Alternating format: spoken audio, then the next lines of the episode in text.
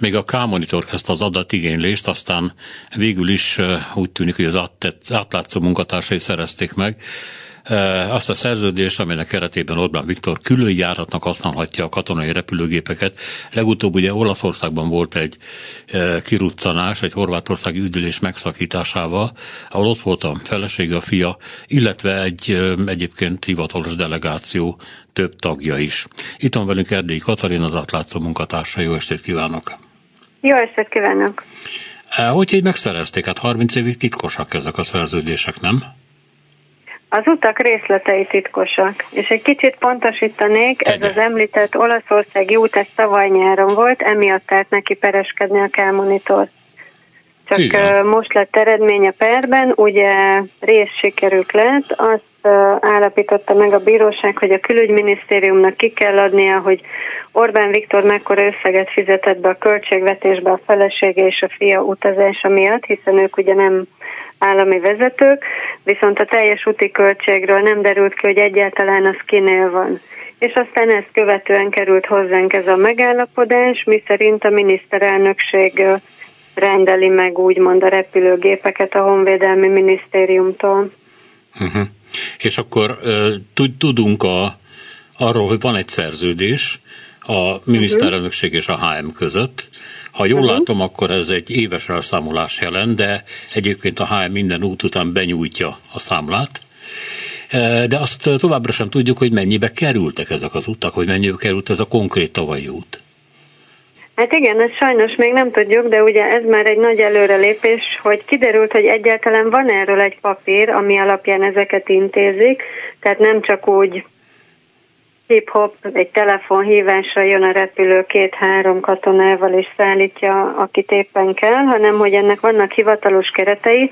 Ugye ez azért jó, mert rögtön hát a cikk megjelenésével egy időben ki is kértük adatigénylésbe ezeket a költségelszámolásokat, tehát amit a HM benyújt minden egyes repülőút után, hogy ennyibe került az üzemanyag, a személyzet, a napi díj, a légtérhasználati díj, stb. stb. Tehát kikértük ezeket a papírokat, nagy remény mondjuk nem fűzök hozzá, hogy ki fogják adni, de, de hát ha mégis, és történik valami kis Hát egyébként a belső, belső elszámolás nagyon ilyen minuciózusnak tűnik, mert még azt is közlik, állítólag kirakják a repülőgépekről, hogy hát lehet internetet használni a levegőben, de baromira drága, úgyhogy tessék ettől tartózkodni. Másrészt meg ültetési javaslatok vannak, hogy ki hova ülhet.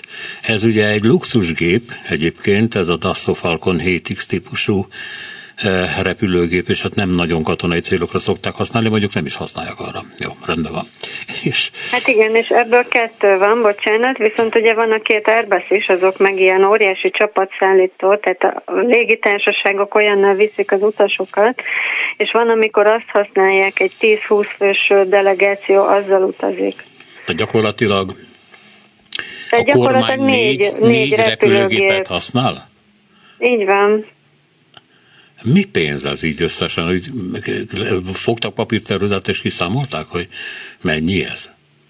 Ezek, ezek, ezek... Hát megsatszoltuk, és legutóbb nálunk az átlátszón Hardi Mihály repülési szakértő számolta ki, hogy ugye augusztus elején ment Orbán és a stábja Amerikába, ugye ráadásul nem is egy hivatalos útra, hanem Donald Trump volt amerikai elnökkel találkozott, aztán meg fellépett egy ilyen Trumphoz közeli eseményen, egy ilyen szélső jobboldali Jamborin, és az az út Hardi Mihály számításai szerint üzemanyag, stb. minden költséget figyelembe véve 57 millió forintjába került a magyar adófizetőknek. Ez egy amerikai út, tehát egy tengeren túli nyilván egy olasz olcsóbb, de hát itt is egy ilyen 20-25 hát- millió kinéz azért. Igen, hát Hardi számításai szerint ugye akkor volt, hogy az amerikai út után a a Falkon az Horvátországba ment, és hát csodának csodájára hirtelen ott felbukkant Orbán Viktor is már nyaralás közben, úgyhogy lehet, hogy a honvédségi gép vitte oda. Tehát Hardi számításai szerint egy ilyen Kecskemét, Budapest, Horvátország, mondjuk Split vagy Zadar út, az egy ilyen 3 millió forint plusz három vissza, úgyhogy összesen hat. És azért sok kicsi sokra megy alapon, ugye rengeteg helyen jártak a honvédségi gépek, az elmúlt időszakban, ugye 18-ba vették őket, az év elején vették a két airbus és nyáron vették a falkonokat, hát azóta óriási összegeket repkedhettek el. Ugye Szijjártó Péter is rendszeresen használja, általában ő is valamelyik falkonnal siet ide-oda, és újabban Novák Katalin is rendszeresen kirak a Facebook oldalára ilyen repülgetős képeket. De állítólag ezek a gépek nem csak ilyen hivatalos helyekre mennek, mert mondjuk jó, ezt még az ember érti, hogyha kormánytárgyalásokról van szó, vagy a köztársasági elnök hivatalos útjáról, hanem ilyen nagyon egzotikus túrahelyekre is leszokott szállni ez a gép, amit itt próbálnak titkolni, de valahogy utána tudnak menni a repülési adatoknak.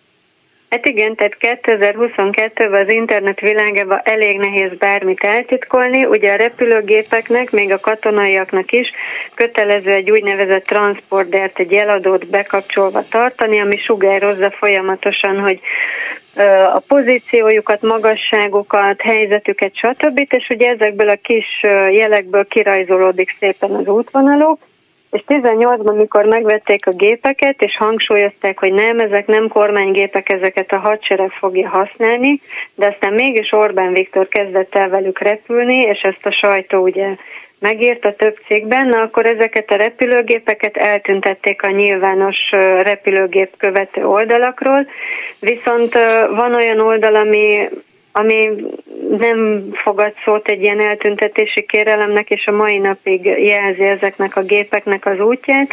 Úgyhogy innen tudjuk, ez alapján írtuk meg, hogy voltak a gépek ilyen egészen egzotikus helyeken, de tényleg Dubajtól kezdve Panamáig, New York, mindenféle tengeren túli, meg, meg tényleg ilyen kimondott nyaralóhelyeken, Portugáliától kezdve Olaszországig, és hát nem mindegyik ilyen katonai célból indokoltnak tűnő utazás, de 30 évre titkosították.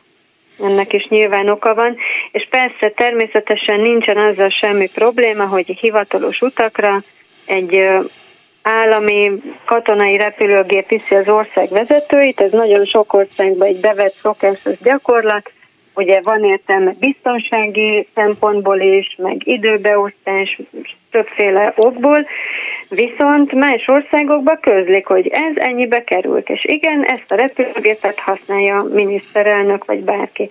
Nálunk viszont ugye egyrészt nem mondják ki, hogy ez így van, hanem így, így sumákolnak ezekkel az utakkal, másrészt a költségekről meg aztán nem, hogy nem mondanak semmit, hanem 30 évre titkosítják, hogy véletlenül se lehessen megtudni.